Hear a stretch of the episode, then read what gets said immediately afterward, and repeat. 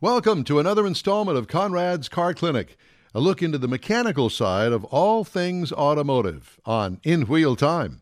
Here's Conrad DeLong do Conrad's Car Clinic and talk about air. You know, I want to give some people some practical tips on how to get the most out of your air conditioning in your car. Now, this isn't the mechanical most; it's how to get the most out of while you're sitting behind the wheel and things that you can do. You know, as the weather conditions are starting to change and it's starting to get hotter and hotter as the days pass by, with the rise in temperature, your car's air conditioning system is going to have to work out a little bit harder. So you can do a few things to increase that for better cooling in the car. The car's air conditioning system can really only reduce the cabin air temperature by about 40 degrees on average. So, you know, in a in a 110 degree day, you're probably only going to cool the cabin down to something in the 70s.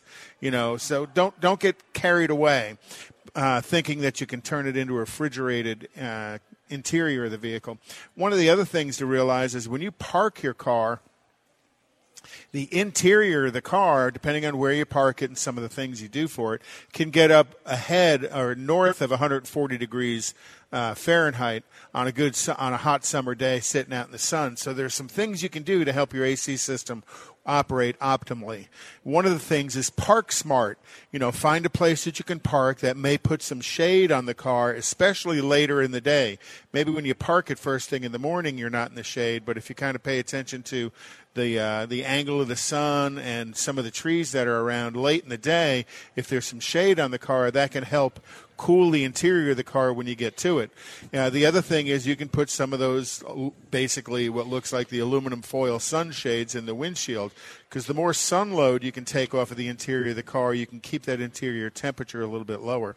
You know, uh, one of the other things you can do is change your cabin air filter on a regular basis. By changing that cabin air filter, it not only takes the debris and dirt out of it, but as that filter fills up with debris and dirt, the air flows through it slower and airspeed is one of the things that helps cool you through the convection of the air blowing over you. So, and with that, uh, uh, when you start your car, don't start it on recirculate. When you first try and cool your car off, put it on outside air and kind of roll the windows down. So as you start it up, all that 140 degree air you blow outside of the car. And then once the air conditioning system starts to cool, less than a minute. Roll your windows back up and then switch it to recirculate because if you're trying to heat the inside air that's 140 degrees, it's going to be easier to heat or, or to cool the inside air at 140. It'll be easier to cool the outside air at 100 degrees to cool the interior of the car.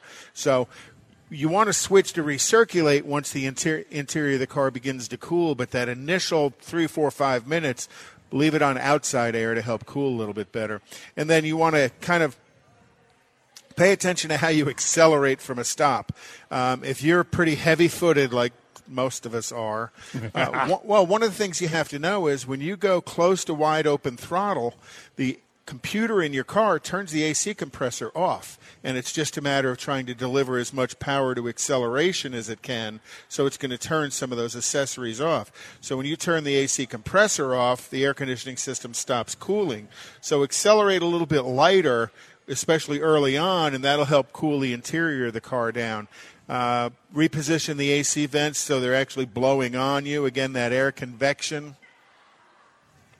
That air convection um, will help cool you a little bit better. Um, close the if you're alone in the car close the passenger side vents and it creates more airflow on the driver's side for you. And then keeping the vent and the duct and interiors and the AC evaporator clean.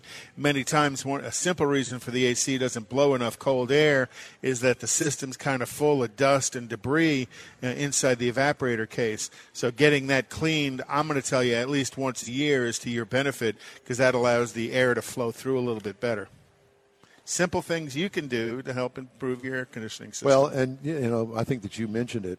I know at this time of the year, first of all, I take the clear roof panel off of the Corvette and put the solid roof panel right. on it, lowering the, the sun load. Right, and the second thing that I do is I put up the windshield screen. The foldable screen that I have goes in the windshield, even though it's underneath the cover.